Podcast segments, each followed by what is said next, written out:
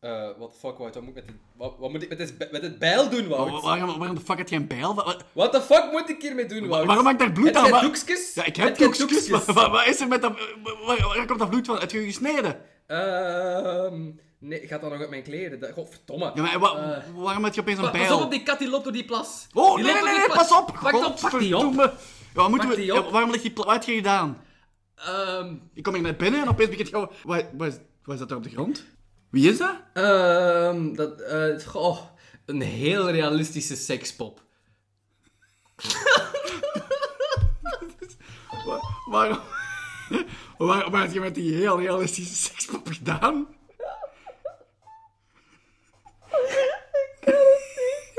Ik kan het niet, man. En waarom, waarom de antwoord ook? Het- eh, dit-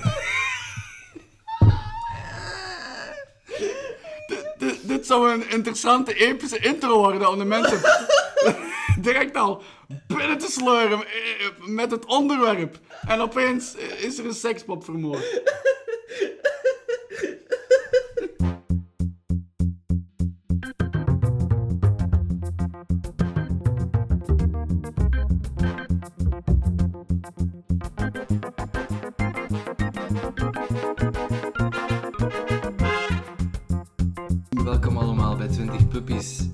vraag me ook af wat de mensen denken, gebaseerd op de intro die we net hebben gegeven, van waarover deze aflevering gaat gaan. Ja, ik weet niet of het zo'n duidelijke intro een was. duidelijke intro. Maar er staat er nu, beste mensen, deal Ja. with it. Echt waar. Deze aflevering gaan we het hebben over detectieve verhalen in al haar vormen.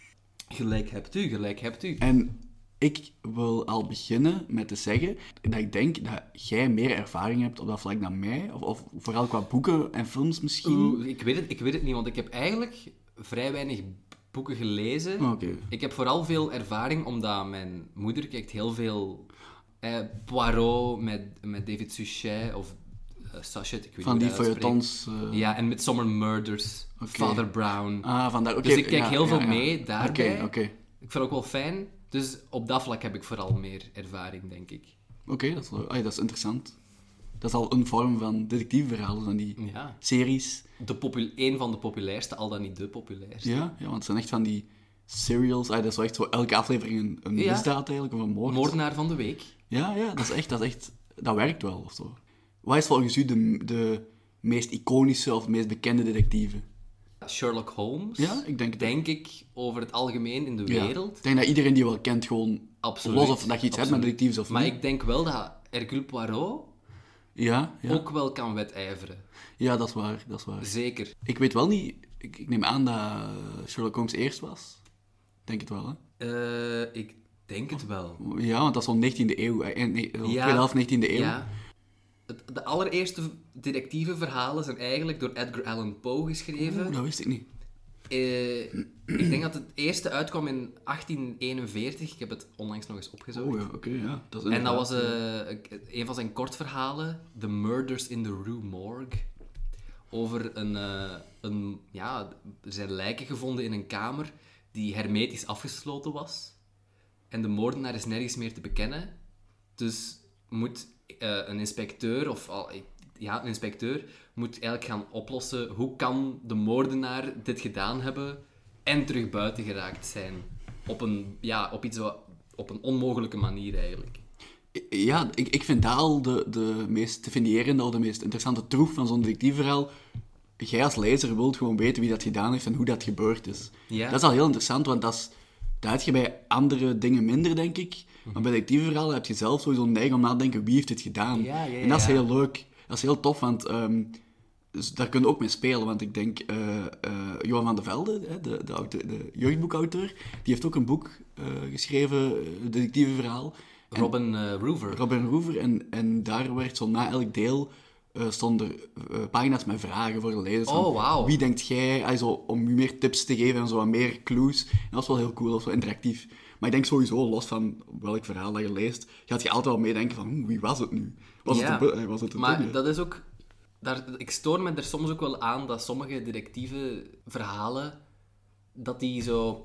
Ja, dat je zo wel heel de tijd nadenkt, maar uiteindelijk had je het nooit kunnen oplossen. Dan komt er zo iemand af met eh, bewijsmateriaal dat ik denk van, ja, had ik dat gehad, dan had ik het ook wel geweten. Ja. En dat is gewoon zo... Je moet, ik vind wel dat een goed detectiveverhaal moet u wel zo een beetje het idee geven alsof je het zelf ook had kunnen oplossen. Ja, ik denk dat dat een, een teken is van zo het genre dat zo zichzelf probeert...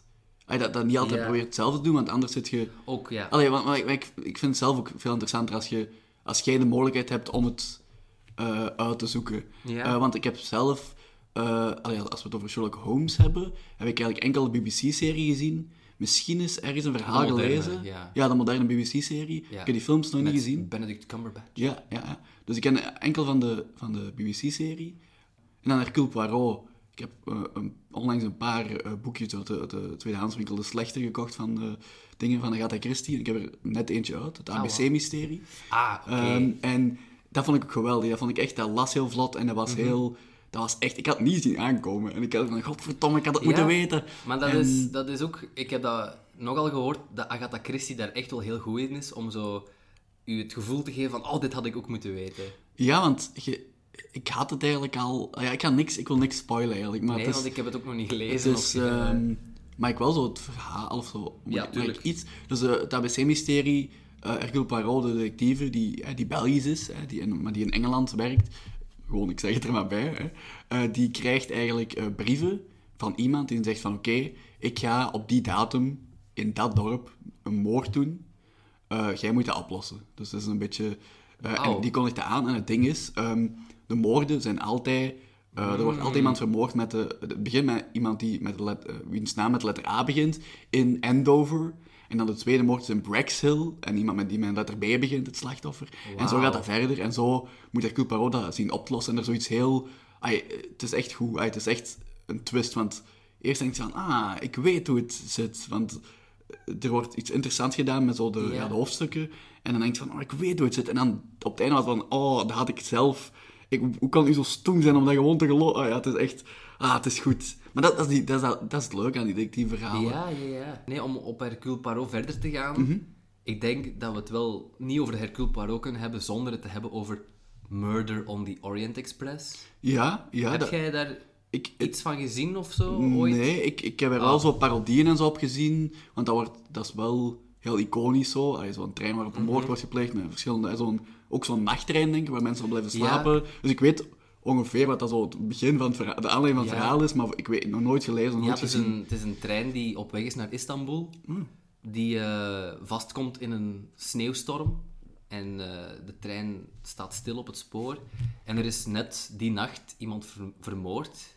En eh, buiten is de sneeuw nog onaangetast. Dus de moordenaar is nog op Oh, de trein. dat is zo cool. En, De claustrofobische ja, zo. en je weet één iemand hier heeft een moord gepleegd.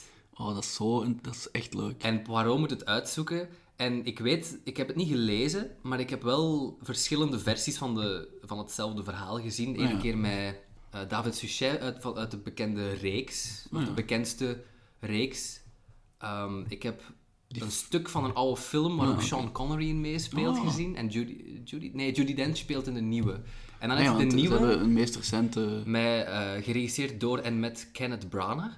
Oh, oké. Die Ja. ook in Harry Potter, de tweede, speelt hij... eh, oh, hoe noemt hij nu? Gilderoy, Gilderoy Ja, Lockhart. Lockhart. Die heeft ook de Thor-films gedaan, denk ik. Of een van de Thor-films, Ja, denk ik. ja, ja, ja. Die moet het dan oplossen. En ik vind het wel...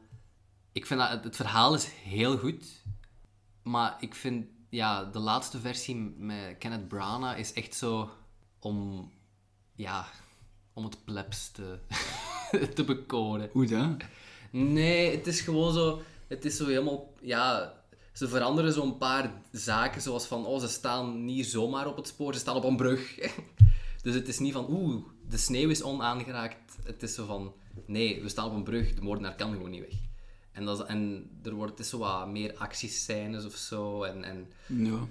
maar het is wel echt... Het zit echt goed in elkaar. Oké, ja, ik ga het sowieso wel lezen. Ik moet ook, nu dat ik over die recente film praat, moet ik ook denken aan Knives Out. Ja. Die recente film van Ryan Johnson, denk ik. Van Kan. Star Wars, eh, de, de, een van die Star Wars films. Kan. Ehm, met Daniel Craig als, als detectieve. Ik denk dat ze een tweede en een derde gaan maken, maar ik ben niet zeker. Oh, wauw. Ik heb, ik heb het ergens gelezen, maar wat vond jij daarvan?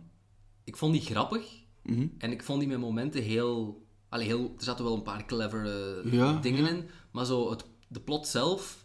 Ja, ik had het eigenlijk vrij snel door hoe het zat. Oh, ik had het echt niet door. Maar kijk, ik, ik heb ook niet echt zoveel ervaring. Ja, ik weet niet. Maar zo met die, ja, met die potjes omgewisseld en Ja, zo. Ik dacht, dat was... Er Ja. was iets met twee potjes en ik dacht echt van, oh my god, echt waar? Gaan we, gaan we dit nog eens doen? Oké, misschien de eerste helft dat ik zo wel door waar het naartoe ging of zo, maar de tweede helft... Ik, ik vond wel, er was ergens een twist in, maar ik, het is lang geleden, dus ik weet het ook al niet meer. ja, maar het was nu niet, het was niet wereldschokkend, vond ik. Het was Oh, ik wel leuk. Ja, ik, ik had er precies meer van verwacht, maar ik kan ook niet zeggen waarom. Maar ik, Ik vond kijk wel, ook allee, niet. het is zo... Maar ja, ik ben, ik ben gewend om slechte afleveringen van Midsommar Murders ook te kijken. Ja. Die zo heel doorzichtig zijn, oftewel gewoon zo, zo ver gezocht dat ik echt denk van, ja, kom. Dus, allee, in vergelijking met... da- daarmee is het, was het echt nog wel leuk om naar te kijken. Met ook een hele mooie soundtrack.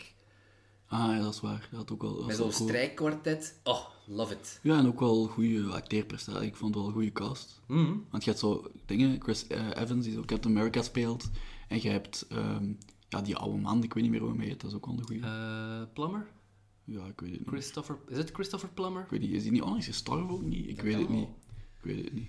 Ik wil ook nog, ik wil het ook hebben over, ja, je hebt sowieso de detectieve verhalen, en je hebt alle bekende dingen, gelijk Holmes en Hercule Poirot en hè, de, de, gewoon de, de klassieke detectieve verhalen.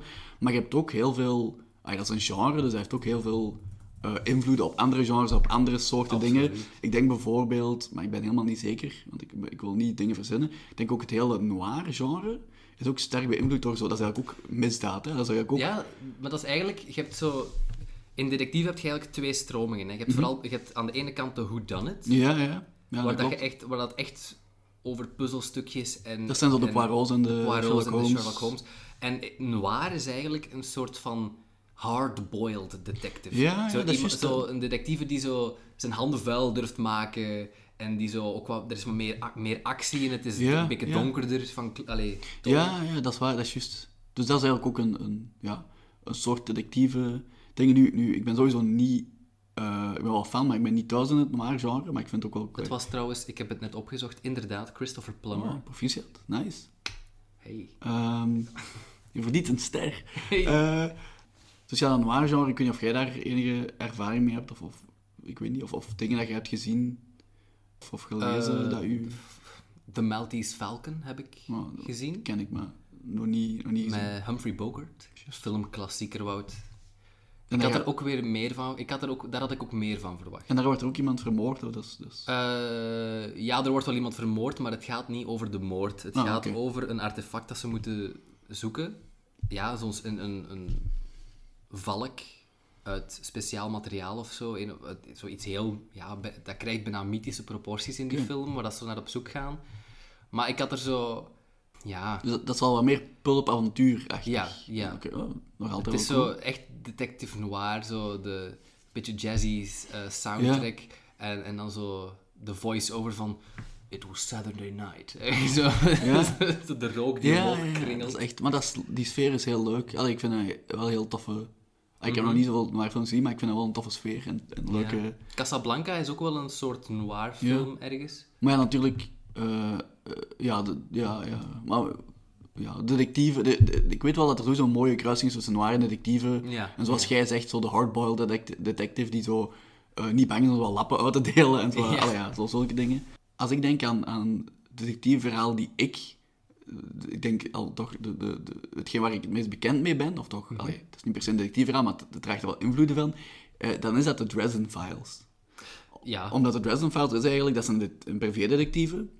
Eh het is wel urban fantasy, dus het is een privédetectieve in ja, zo de echte wereld. Maar hij is eigenlijk ook een magier. En er is altijd zo, elk boek is er een zaak. En dat is eigenlijk ja, een moord of een, of een diefstal. En hij moet dat oplossen, maar dat is ook een magier. En dat vind ik heel tof. Dus gelijk Harry Potter Ja. en Hercule Poirot, maar dan in één ding. Allee, En dat is echt, dat leest heel vlot, vind ik. Dat is heel plezant. Eh, en dat is, dat is ook een beetje detectief, want er, ja, er, er gebeurt iets. ja, en ik heb er maar één boek van gelezen en ik vond dat heel fijn. dat is wel echt de moeite. Ja, ik weet het. Dat is ook hardboiled detective eigenlijk. Hè. Ja, ja, Het maar is... Het is Allee, wat ik gelezen heb, dat eerste Ja, boek, is, eigenlijk meer hardboiled detective dan echt... Ja, ja, maar ik, dan nog, het is nog altijd Ja, ja, detectieven, ja, En, en dus ik, ik, ik heb nog maar vier of vijf boeken gelezen, maar het is echt wel... Het leest heel vlot, dat is echt, echt de moeite. Maar er zijn denk ik al veertien of zo boeken. Ja, dat is echt... Want en, het- en zo eh, kleine Ja, kortverhalen. ja, ja, en- ja. daar is echt al veel van. Dus dat is ook wel tof, omdat daar, daar is het ding met genre. Ik denk, je moet niet Poirot of, of Sherlock Holmes gelezen hebben. Nee. Je moet niet... Iedereen...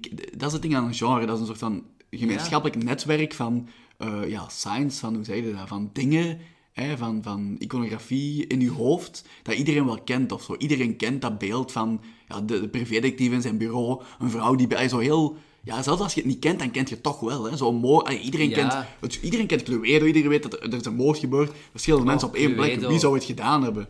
Oh, nu heb ik zin om Cluedo te spelen. Ik vind dat echt Ja. een leuk spel. Ja, maar dat, iedereen, dat, dat is het ding aan detectiveverhaal, dat is zo universeel. Ik denk dat iedereen dat wel cool vindt. Ja. Als er een moord gebeurd is, dan wil je ook weten wie. En dat is zo, je gaat mee met de protagonist op zoek, allee, meestal naar... Oh my god. Je weet... Wacht. Oké, dit gaat helemaal ergens anders Nee, over. Maar alleen, het gaat over... Ik, ik ga een link leggen met eh detectives. Hear me out. Er is dus... En je weet, The Martian is geschreven door eh, Amerikaan Andy, Andy Weir. Weir, ja. En die heeft dan nog eens een boek geschreven over de maan, Artemis. En ik heb ooit in een podcast met die man... Heb ik gehoord dat hij zei dat hij een idee had voor een boek en hij wou het een moordmysterie maken op de maan. Oeh, dat is cool. En hij wou het noemen Murder on the Moon. Want hij had het opgezocht en er was nog geen enkel boek met die naam. Oeh, dat klinkt, dat is echt cool. Wat echt belachelijk is, want dat is echt de beste titel voor Ja? een boek. Dat ik, o- ik, als ik ooit een boek wil lezen, is het Murder on the Moon. Dat doet mij denken aan, ik denk, een van die verhalen in, in dat eerste boek van The Expanse. Daar is ook zo'n een, politieagent op zo'n, Hmm. Ja. denk, de asteroïdebelt of whatever, de The asteroïdegordel. Expanse, de science fiction boekenreeks Ja. van James Corey. Die ook een, er is ook een heel goede serie van door de Sci-Fi Channel of zo gemaakt. Ja. Dat schijnt ook wel goed te zijn, maar ik heb nog maar één boek gelezen. Ah, nog één boek half gelezen, ik moet nog altijd lezen. Maar ik, heb het- één boek helemaal gelezen. Ik, ga, we waren dat samen aan het lezen, maar ik ga het terug een kans geven, want ik ben terug hyped. Maar dus daar een van die plotlijnen is ook zo'n personage, dat zo'n soort van, ook een hard- hardboiled flik of detectief is op zo'n asteroïdegordel. En dat is ook zo'n heel, een heel verhaal en dat eigenlijk basically zo'n detec- detectiveverhaal is. En dat is ook wel cool. Want dat is ook Ja. een beetje zo in science fiction. En ja, Maar detectieven is ook... Dat kun je echt mengen met alle genres. Ja, ja, dat is kijk sowieso. Naar, kijk naar The Hateful Eight Ja, dat is echt waar. van dat, dat is Tarantino. ab- eh, dat is, is ook een whodunit. Ja, ja. Maar in western setting. Ja, en ik dat vind is- dat gewoon geweldig dat dat kan en dat dat werkt. Ja, je kunt dat inderdaad echt... eh, zo zijn er ook sowieso boeken eh, waarin het er zo in het oude Egypte en in Rome zo ja. moorden worden. En dat, dat vind ik heel cool, dat dat inderdaad zo universeel is. En zoals ik al zei, iedereen kent wel... Als je detectief zegt, iedereen heeft daar wel een beeld van in zijn of haar hoofd. En, en ja, dat is gewoon heel leuk, want dat, dat trekt wel aan en er gebeurt iets en je moet dat oplossen. En dan, ja, dan begint je zelf al mee te denken. Ja, ja, ja. Ehm, Een van de beste verhalen vind ik nog altijd wel The Hound of the Baskervilles van Sherlock Holmes. Dat is toch een van mijn favorieten, omdat dat ook wel zo'n beetje een duister kantje heeft. Mhm. Dat heeft zo'n hele, ja, bijna gothic horror sfeer. Met, die, met die hond die losse... Allee, die... ja, ik heb dat volgens mij wel al eens gelezen, maar dat is al lang geleden. Ik weet Ja, niet sowieso de serie, hè. Ja, ja, ja. Er aflevering. ja. ja, want die serie, die BBC-serie, allee, dat is toch ook wel geniaal. Ik vind dat vrij geniaal. Ah, Ik vind dat wel goed. Ja, het enige wat ik daar een klein beetje tegen heb, is dat, die, dat de afleveringen zo eeuwig lang duren. Anderhalf uur per aflevering bijna. Ja, maar het zijn ook maar drie afleveringen per seizoen, dus van mij Ja, maar ik, ja, ik vind dat toch een beetje te veel van het goede voor een, allez, voor een serie zijnde. Ja, ik vind dat niet zo erg. Eh, maar voor de rest vind ik dat, ja, dat is geweldig. Ook omdat ze zo een inkijk geven in hoe Sherlock Holmes denkt. Ja. De, de letters die op scherm verschijnen Ja, en, en- en ze- vertraagt. En ook omdat ze dat personage in die boeken... eh, dat je, ik denk niet dat, dat die hele... Die psyche van de personage wordt niet echt onderzocht. Dat is gewoon... Dat is een kei slimme. Ja, ja. hè. En die weet van alles wel of zo.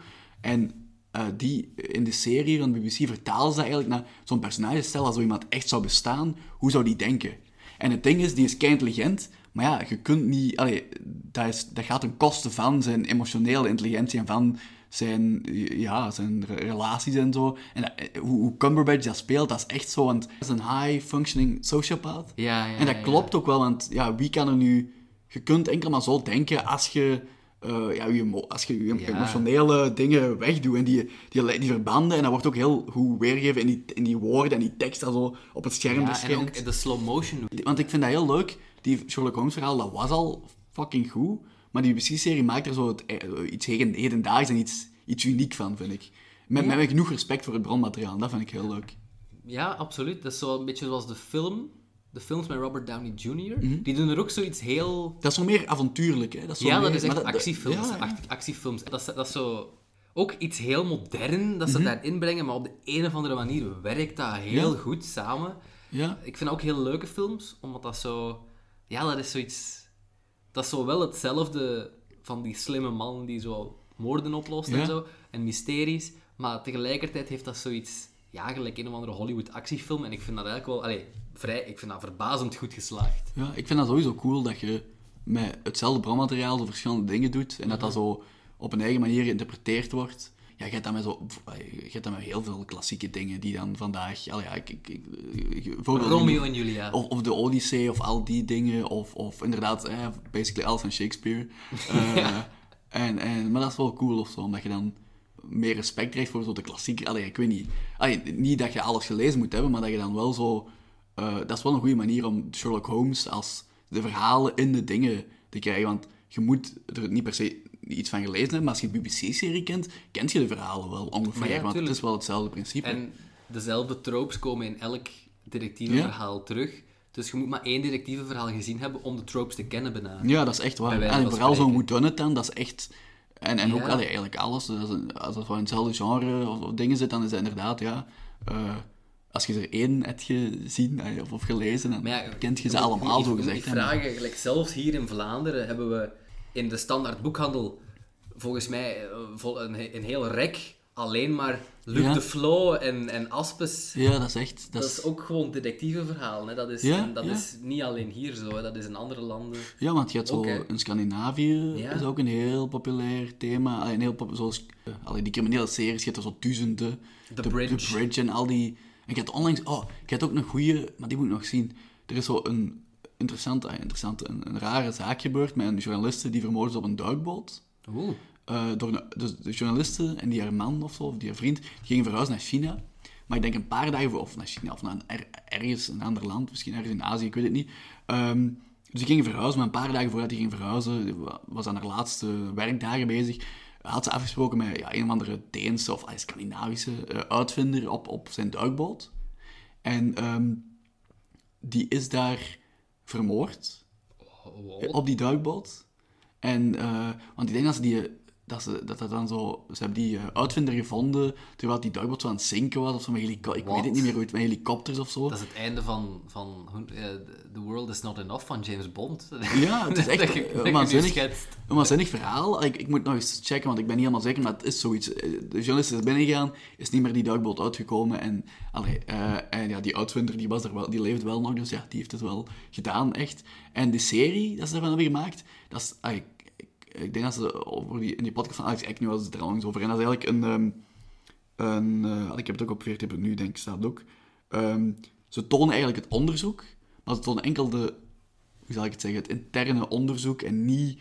Ze gaan niet praten met de mensen, ze, ze tonen geen, geen gesprekken, ze tonen enkel binnen in, de, in het politiebureau. En dat zijn gewoon mensen die aan bureaus research doen en zo praten met elkaar en bellen en ze pakken echt hun tijd. En voor de rest, er wordt niks aan de- van die sensatie van die helikopter, die duivel, niks getoond, maar enkel gewoon flikken die, eh, die, ehm, ja, die, die praten met elkaar. Palaveren. Ja, ja, en zo eh, dingen afprinten, eh, zo, allee, ja, ik weet niet. Oh ja. Echt zo heel slow burn, en zo heel... Gewoon zo'n paar afleveringen van hoe verloopt dat onderzoek. Dat doet, mij, dat doet mij denken, heb jij ooit Das Leben der Anderen gezien? Nee. Of misschien, ja, ik heb die ook nog niet gezien, maar dat is de, me- dat is de meest bekende. Maar er is ook een Deense film, Den Skyldige, dus de, de Guilty. Nee, nee, nee. Heb je de kortfilm Une Sœur gezien? Ook niet. Ook Dat is eigenlijk het, alle drie hetzelfde concept. En dat is ook zo een soort van whodunit.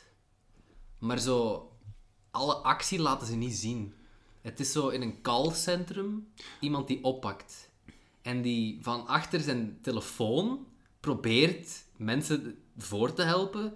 En, hij, en, en, en ja, ja, die mensen worden er Ja. zo... Ja, het hoofdpersonage wordt er, is er gewoon van overtuigd dat er iets slecht aan de hand is. Bijvoorbeeld dat er een moord geple- gepleegd is of dat er, een, ehm, eh, dat er iemand ontvoerd is of zo.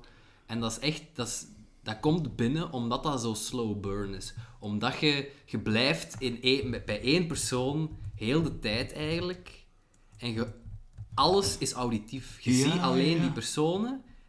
En het verhaal is bijna een podcast. Het speelt zich echt volledig in de theater of the mind af. Waardoor dat, dat echt, wat er gebeurt, soms nog tien keer sterker... En de plot twists komen nog tien keer sterker binnen. En ik vind dat een heel cool concept. Ik denk dat ze... Wacht, ik denk dat ze... ik ben aan het zoeken. Op Netflix heb ik iets leuks gezien. En dat is eigenlijk eh, ook een beetje hetzelfde principe. Wat dat jij nu zegt. Dat is eigenlijk de verhoorkamer van ehm, een politiebureau.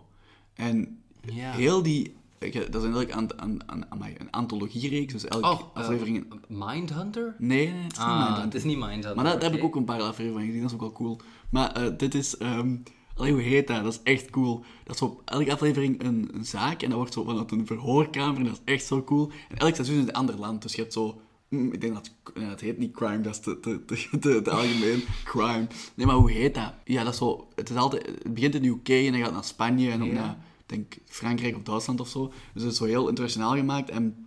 Je ziet enkel de voorkamer en je ziet de dubbele wand, de glazen wand en zo de politieagenten die erachter zitten. En je hebt, ja, je- net zoals jij, je hebt enkel dat gesprek, niet de moord. En ze laten enkel dat gesprek zijn, de plot twist en eh, die ondervraging. En dat is heel het verhaal. En op het einde is er dan ja, een ontknoping hè, van, oh, je hebt het toch of niet gedaan of whatever. Maar ondertussen heb je ook die agenten die aan het observeren zijn. En de dynamiek onderling tussen die agenten, tussen die ondervragers. Want sommigen zijn nieuw en anderen hebben relatie. En dat is zo'n heel, heel coole ding, maar er wordt... Eh, dat zijn eigenlijk maar, zomaar drie afleveringen per seizoen of zo. Dus je wilt, er wordt zo heel weinig gegeven, maar dat is echt wel goed. Ik, wil, ik, ga, ik ga ergens in de beschrijving proberen te zetten hoe dat heet, want dat is echt goed, dat is echt leuk. Ja, dat, dat is heel, heel cool, want David Tennant speelt dan ook zo mee in Ja, die speelt een of andere ehm, wacko seriemoordenaar. En Ah dat ja, schijnt, ja, die speelt doet hij dat keigoed. dat is juist, dat is juist. Die speelt in die... Ja, ja. Ik heb ook wel foto's gezien, maar dat, dat is niet in dit, maar inderdaad... Ah, dat is een... Ik weet het al. Nee, maar in dit speelt hij ook nog iets anders. Ah, maar, eh, oké. ook, maar het is echt... Ja, ik, ik, ik wil weten hoe het heet, maar ik... ik eh, Ja, Maar, niet, is- maar het is hetzelfde principe. Dat, inderdaad, als het, u, als het er enkel over hebben en het wordt niet getoond, dan begint je echt al dan begint Ja. je dingen te verzinnen en Maar na dat te is, denken. ook, dat is ook zo'n beetje less is more. En dat, zo, zeker in zo'n verhalen kan dat echt een groot verschil maken. Bijvoorbeeld, heb je ooit Rear Window gezien? ik ken het wel, ja, tuurlijk, tuurlijk. Ja, ja. Het is geen detectieve, maar het is wel iemand die zichzelf een beetje de rol van detectief begint toe te ja, kennen. Ja, ik, ik Die ken het is- verhaal wel. Het is zo een... Het, het is een hittegolf. De man heeft zijn been gebroken, kan niet van plek. Hij zit in zijn rolstoel in zijn appartement. En het enige wat hij kan doen is eigenlijk zijn buren vanuit zijn raam bespieden. En alles wat hij heeft is zijn camera, waardoor dat hij kan inzoomen en zo. En wat je eigenlijk... Heel de film is hij die uit zijn raam kijkt en al zijn buren observeert. En hij wordt er meer en meer van overtuigd dat één van zijn overburen dat hij een moord gepleegd heeft. Ja, dat is juist. Want er was een vrouw, opeens was de vrouw niet meer. En er zijn zo'n paar verdachte dingen en hij probeert dat eigenlijk op te lossen vanuit zijn raam. En meer is het niet. Dat is, de hele Ja. set is gewoon dat. Dat geeft zoiets ook een beetje claustrofobisch. Ook gewoon van, als hij ontdekt wordt, ja, hij kan Ja. niet weg. Dat is juist. Dus dat maakt het heel spannend en dat maakt het heel... Ja, je vertelt jezelf het verhaal, zonder dat de film eigenlijk... Ja, show don't tell, zeggen ze Ja, vaak bij ja, films, dat maar echt- dat dat is eigenlijk echt- don't show it, want die audience zal het zichzelf wel vertellen. Ja, ja, dat, en dat, dat is zo... Dat vind ik ook echt gewoon cool dat dat kan. Ja, want die doet heeft ze nog heel veel van die, eh, ja, van die heel leuke insteken. Allee, dat, dat is wel echt... allee, dat zijn echt wel zalige films.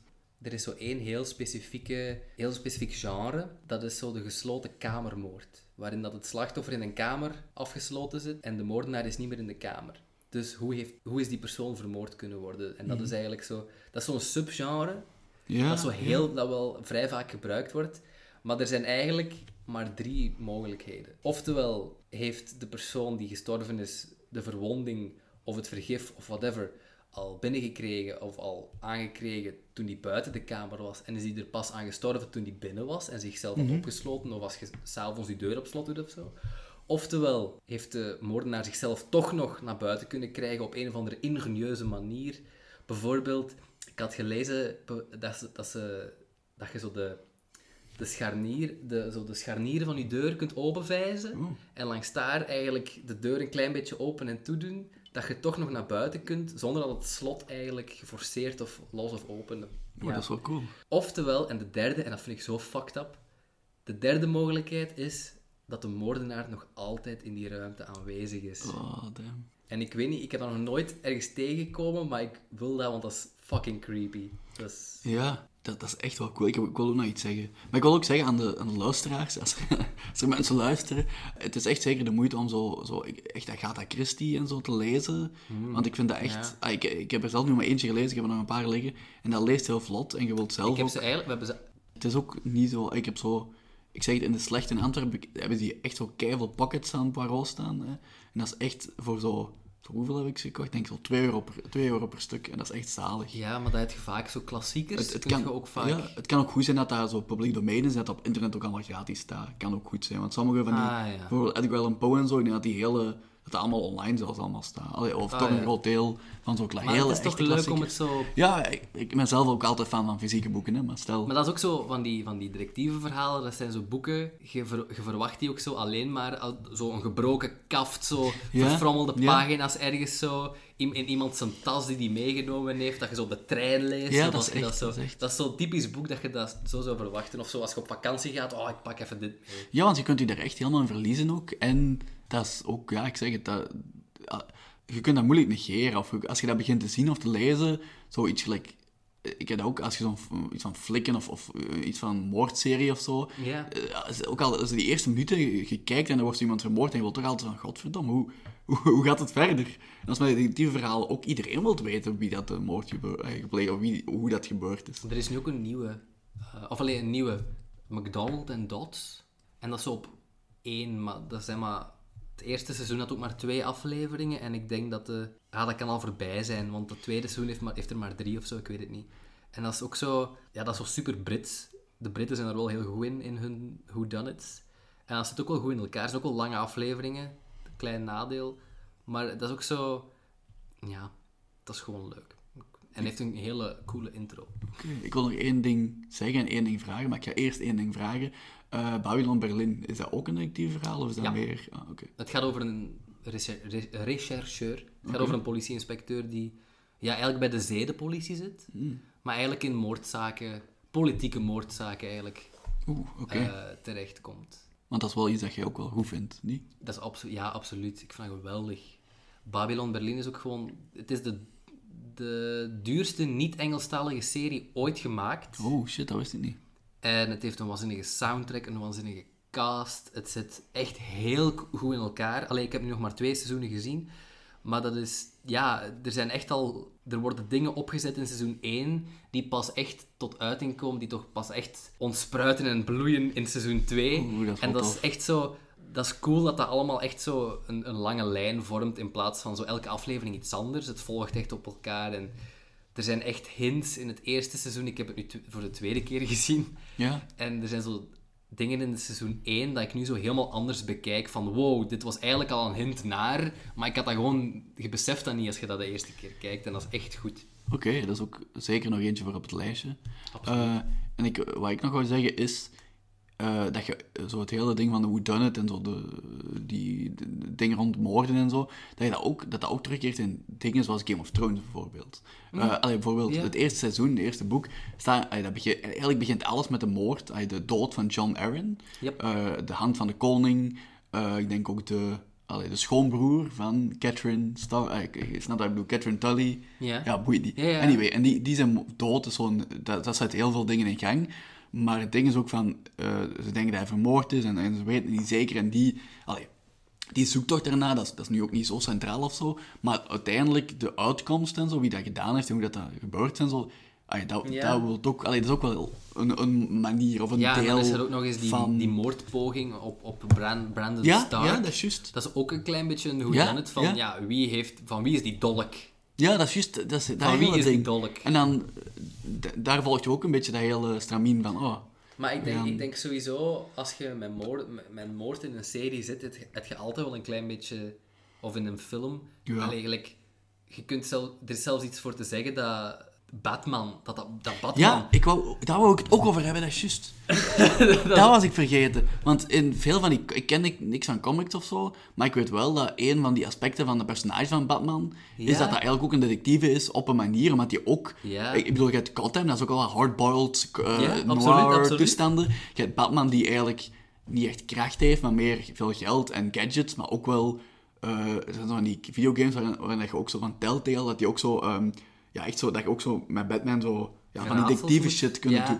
Moet- En, en Ah, sporen volgen en bloed analyseren en dat hele ding, dat is ook een detective, Ja, dat is ook hij, heeft heel ook een, leuk. hij heeft ook een vijand, de Riddler of zo, Ja, met zijn vraagtekens, die zo van die wicked, van die gekke spelletjes opzet. En als je Ja. er niet in slaagt, dan gaan er mensen dood en zo. En je hebt, je hebt die spin-off dingen van Gotham, dat is zo'n serie, Ja. niet gezien. Je ook over Er echt- politieagenten. En eh, zo merk je, alles is gewoon schaplicht aan alles. Gelijk, alles is, ver- refereert naar alles en je hebt zoveel... Ja, je, Ik denk dat dat ook wel een, een mooie, een mooie eh, eh, samenvatting is van detectieven. Er is gewoon superveel. Ja, en iedereen zal wel, iedereen zal wel een manier hebben allee, waarop hij of zij detectieven leuk vindt.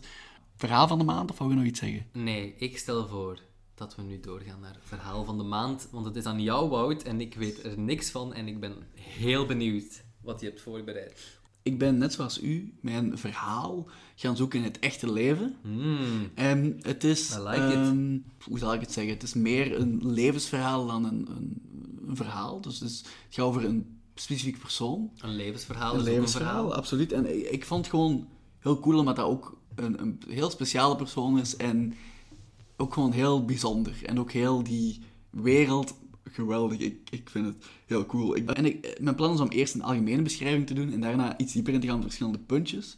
En ik wil ook een disclaimer geven dat dit zeer oppervlakkig gaat zijn, omdat anders ben ik echt nog een uur bezig. Want je kunt blijven, ik kan echt blijven links leggen en doorgaan op sommige dingen. En het heeft ook een link met iets dat we al besproken hebben. Dat is kei toevallig. Het heeft echt een Oh! link, maar ik, die zal ik later nog wel Het is echt een leggen. detectieve aflevering. Ja, een beetje. Mijn, mijn, ik zeg het, je moet het wat breed interpreteren, de term verhaal, maar het is gewoon een heel coole persoon over wie ik het ga hebben. Ja, want we, we Ehm. hebben nog niet gedaan breed interpreteren. We interpreteren alles gewoon fucking breed. Oké, dus ehm Alistair Crawley. Die naam zegt mij iets. Crawley zegt mij iets. Die achternaam. Dat is ook een, een personage in Supernatural, denk ik, maar dat boeit niet. Daar ken ik het niet van. Oké, maakt niet is uit. dat ook niemand uit Downton Abbey? Crawley? Geen idee, dat kan. Eh, maar Alistair Crowley komt niet uit Downton Abbey, zover, zoveel weet ik. Ehm, dus Alistair Crowley was een Britse man. En die leefde eh, eind 19e eeuw, begin 20e eeuw. Ik zal gewoon zijn bijnaam, zijn bijnamen zeggen. Zijn bijnamen, en zo werd hij door zijn moeder genoemd, was eh, Beast eh, 666. What the fuck? En ik denk dat de Britse pers hem zo, eh, noemde hem the wickedest, wickedest man in the world. Oh nee. Dit gaat, zo, dit gaat zo'n Sweeney Todd verhaal worden. Ja, en hij, dus hij bestond echt, hè, by the way. En hij was een, eh, een occultist, een magier, een dichter, een schilder, een bergbeklimmer en een fervent teruggebruiker. Dat is het recept voor een waanzinnig verhaal. Absoluut. En hij heeft een, een eigen ja, religie opgericht, als ik het zo mag zeggen, Oei, genaamd ja, Telema of Telema. Telema, ik weet niet hoe je het uitspreekt. Hij kwam eigenlijk oorspronkelijk uit een rijk en zeer christelijk streng gezin. Hij had echt een enorm fortuin en zo. Hij heeft gestudeerd aan Cambridge University. Hè. Hij heeft de wereld afgereisd en hij heeft echt een heel decadent leven vol seks en luxe gekend. Volgens sommige bronnen heeft hij tijdens de Eerste Wereldoorlog, of, of daarvoor of daarna, is ook lid geweest van de Britse geheime dienst. Ik heb ergens gelezen dat hij ook Ian Fleming, de auteur van James Bond, heeft gekend. En dat is niet de enige eh, persoon. Eh, eh, hij was ook tijdens zijn leven lid van de Hermetic Order of the Golden Dawn. Daar ga ik het later nog over Die hebben. man heeft... Ja, wauw. En eh, om, hij, ja, heeft heel veel invloed gehad op alles eigenlijk, op heel veel dingen. Maar hij staat eigenlijk ook op de albumcover van eh eh, Sgt. Pepper's Lonely Heart Club van de Beatles. Dat is zo'n... Die hoes, dat is zo verschillende personages, daar staat hij Ja, ook op. Ah. Ehm, en eh, de, eh, ik denk Robert Plant, de frontzanger van Led Zeppelin, heeft nog in, zijn huis, in het huis van Alistair Crowley gewoond, maar dat is gewoon een random feitje. Maar dus Alistair Crowley, ik zal er wat meer over vertellen, want ik heb wel verschillende dingen gezegd. Te beginnen met de Hermetic Order of the Golden Dawn. Dus dat was eigenlijk een, ja, een soort van geheime orde die het paranormale, metafysische en spirituele bestudeerde. Dus die deden Ja. van die rituelen, die noemden zichzelf magiërs, maar dat was geen echte magie.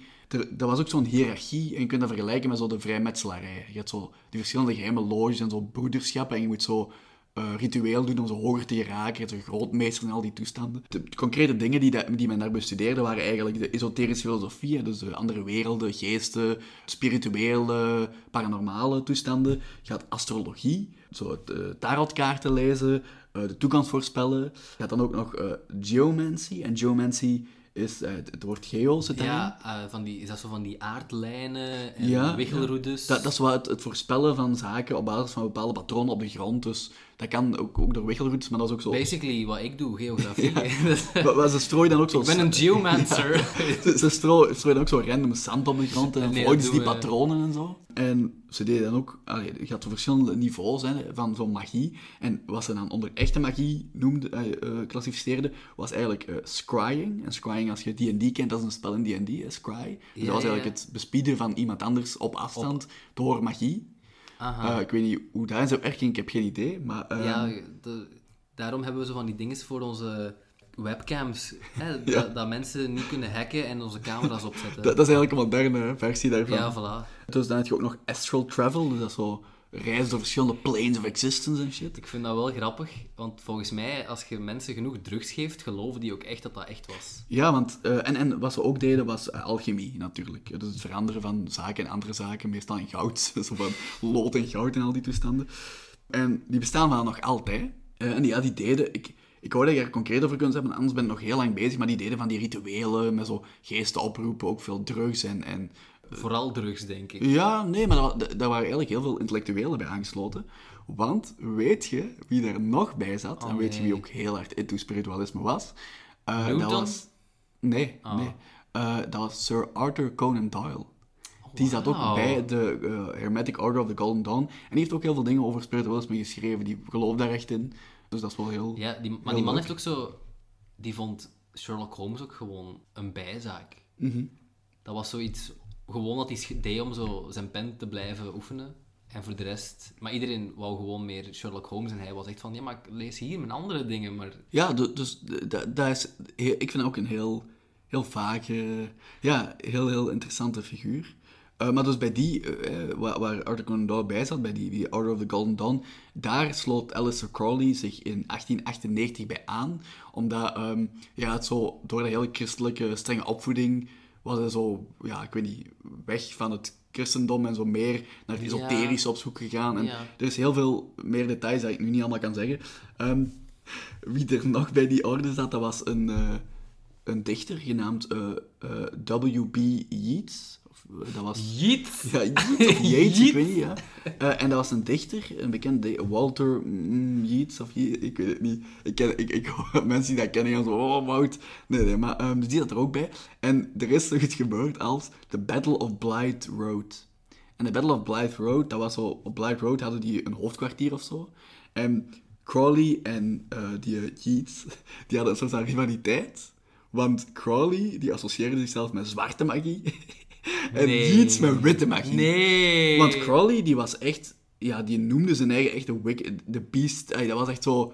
Jesus. Die associeerde zich met slecht... zo satanisme. En die heeft ook heel veel invloed gehad op die dingen. Ah. En Yeats was van witte magie. Ik weet niet... Dat is, dat is iets eh, ingewikkelder dan zo gewoon die tegenstellingen. Maar ik, Ja. dat is echt... Dat is heel diep.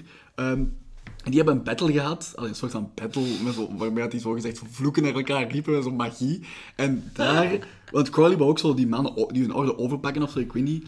En eh, Crowley is daarbij ook van de trap gevallen tijdens die dingen. Hij is niet gestorven, Ah. maar iemand van de trap geduwd tijdens die battle. Oh, is door een van die zo- vloeken. Ook gewoon ruzie. Ehm, en ja, die Vallus van Trappus. ja, en op een gegeven moment had hij dus angst voor Crowley, omdat hij, ja, die eh, gebruikt dan zogezegd kwaadaardige magie en zo. Eh, want dat was ook wel... ehm, ja, hij was biseksueel, wat in die tijd sowieso niet gemakkelijk is. Maar hij was ook zo, ja, ik zeg het, met drugs en heel veel perverse, decadente dingen bezig. Hij is heel, heel veel verschillende dingen. En, maar dus na die Hermetic Order of the Golden Dawn heeft hij dus na een tijd zijn eigen religie, religie is breed geïnterpreteerd, filosofie, occulte orde opgericht, secte, dat loopt eigenlijk allemaal door elkaar. Want ook die, al die dingen, al die, die, die, eh, die verschillende scholen en die opvattingen over geesten en goden en de Bijbel, en dat loopt allemaal zo hard door elkaar en mensen hebben verschillende termen en dat als je begint zoeken, dat is waanzin, want je, je kunt er echt niet aan uit. Maar dus hij heeft de Thelema of de Thelema-religie opgericht en het kwam er eigenlijk op neer dat, de, de- ja, dat, dat heeft hij eigenlijk opgericht na een, een spirituele ervaring die hij had in Egypte in 1904. Dus hij is met zijn vrouw naar Egypte geweest en daar is hij gecontacteerd geweest door een entiteit genaamd Aiwas. Aiwas is een soort van eh geslachtsloze Dat was otherworldly entiteit.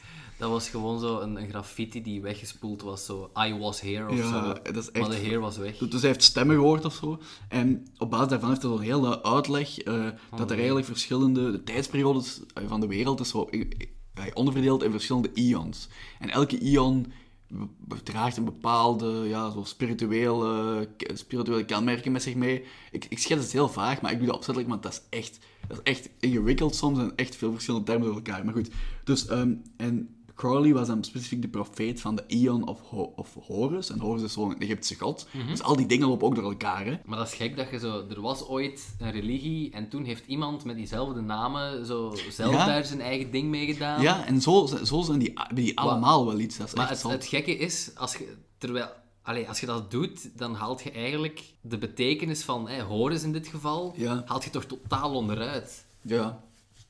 Maar bon. ja, dus na die ervaring heeft hij eigenlijk... Dat was zijn inspiratie om The Book of the Law te schrijven. Dat was een reeks van principes en wetten van die religie. En Een beetje zijn eigen Necronomicon. Ja, basically. Want het hoofdprincipe was eigenlijk, ehm, doe wat je wilt. En, allee, dat is vrij vertaald. Eigenlijk was het zo, ehm, je moet eigenlijk met zo wat je wilt, die wilt, slaat eigenlijk terug op je true will, op je ware wil. En dat is eigenlijk het, het, eh, het geloof dat ieder zijn eigen pad, zijn eigen lotbestemming, plicht heeft in het leven, dat hij of zij moet volgen. En daar zie je ook zo... Wat? Ja, ga door. Het is niet interessant? eh? Jawel, het verhaal is interessant, maar Jesus. Ja. Lang gezever. Het is echt... Want het, het- daar ook de invloed van... eh, zo op satanisme, want satanisme is ook... ay, geassocieerd aan met slecht, maar dat is zo ook... Zo, dat is meer zo, doe wat je wilt, of zo. Eh, allee, dat verschillende dingen. Ehm, dus, dus dat was... Hij hij deed ook rituelen. Met ja, seks en sperma en ook zo menstruatiebloed en al die Ah. leuke eh, dingen. En ehm, ja, dat was eigenlijk de inspiratiebron voor heel veel verschillende vertakkingen van het satanisme. Ah. En ook voor de Wicca, dat is zo de Wicca-orde. Je hebt zo Ja, ja, van die heksen, allee, daar komt het op neer. Dat is ook wel heel... daar- die, die halen blijkbaar ook ergens inspiratie van die Crowley en zijn geschriften. En natuurlijk ook voor heel veel van die eh, rock, rockmuziek en metalmuziek. Zoals de Beatles en, en al die andere... De Beatles. Ja, dat was toch... Dat Dat was gewoon een satanistische secte.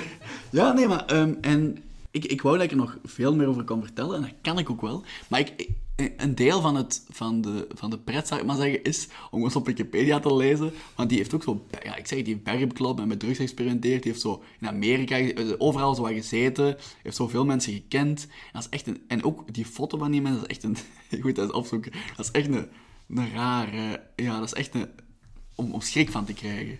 Alistair Crowley, en dat is wel... Ja, waanzinnige mens, echt. Ja, zo zijn er ook echt heel veel van die ordes en van die occulte, vooral in de 19e eeuw begonnen allemaal.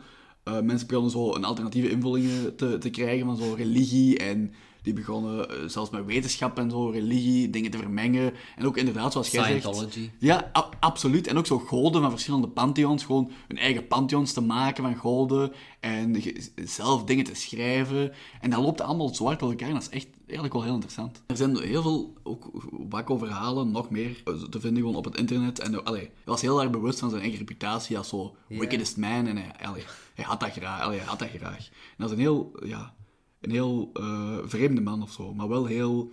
Die Wikipedia-pagina blijft maar gaan en je kunt zo op duizend dingen klikken. Ja, maar dat zijn Ehm. zo zaken...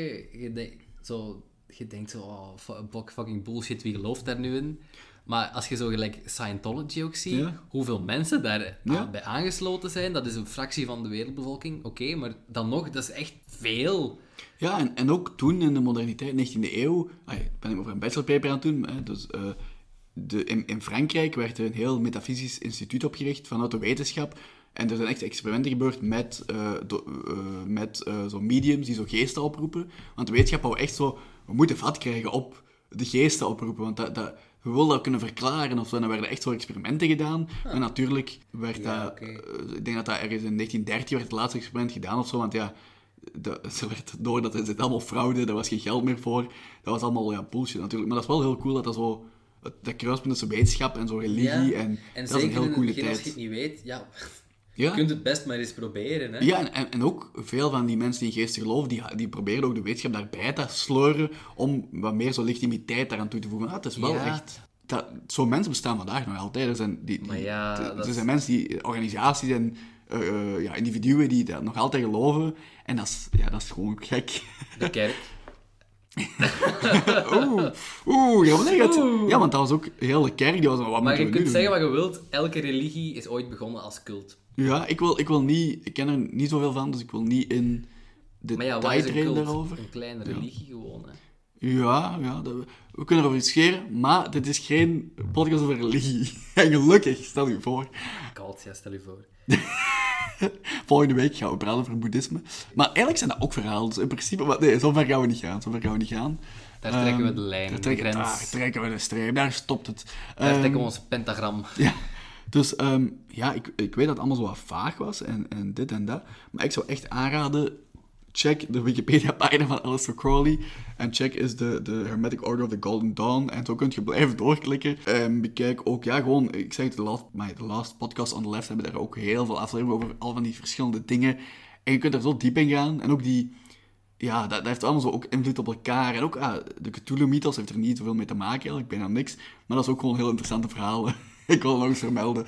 En dat is ook uiteindelijk een, een soort van eh, ja, religie-achtige Ja, ja. cult. Ja, dat heeft dat is ook wel veel... eh, Magiërs, Necronomicon. we- we gaan er echt nog eens een aparte aflevering aan moeten Ja, moeten doen. eh, over, over de Cthulhu-mythos.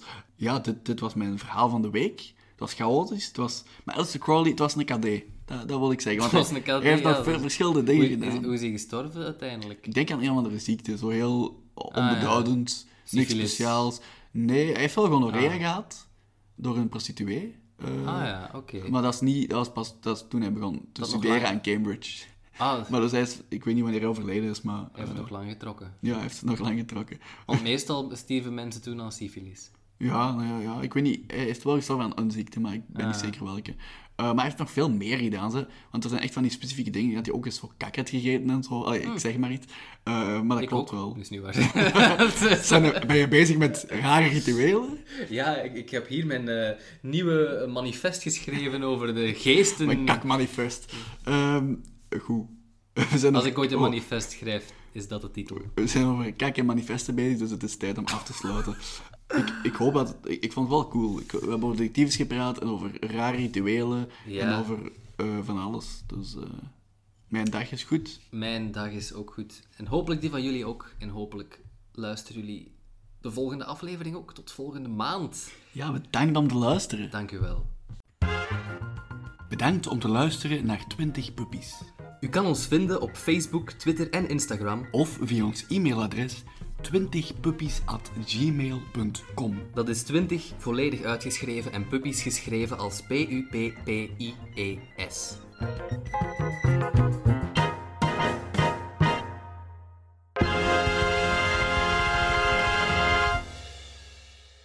Ik ga nu die pop opkuisen. Ja, die ligt hier wel nog altijd. die, die... Maar help eens even, Wout. Als Ja, dat is goed. Maar wat was het? Een, het was een sekspop, hè? Wacht, ik ga een zaag halen.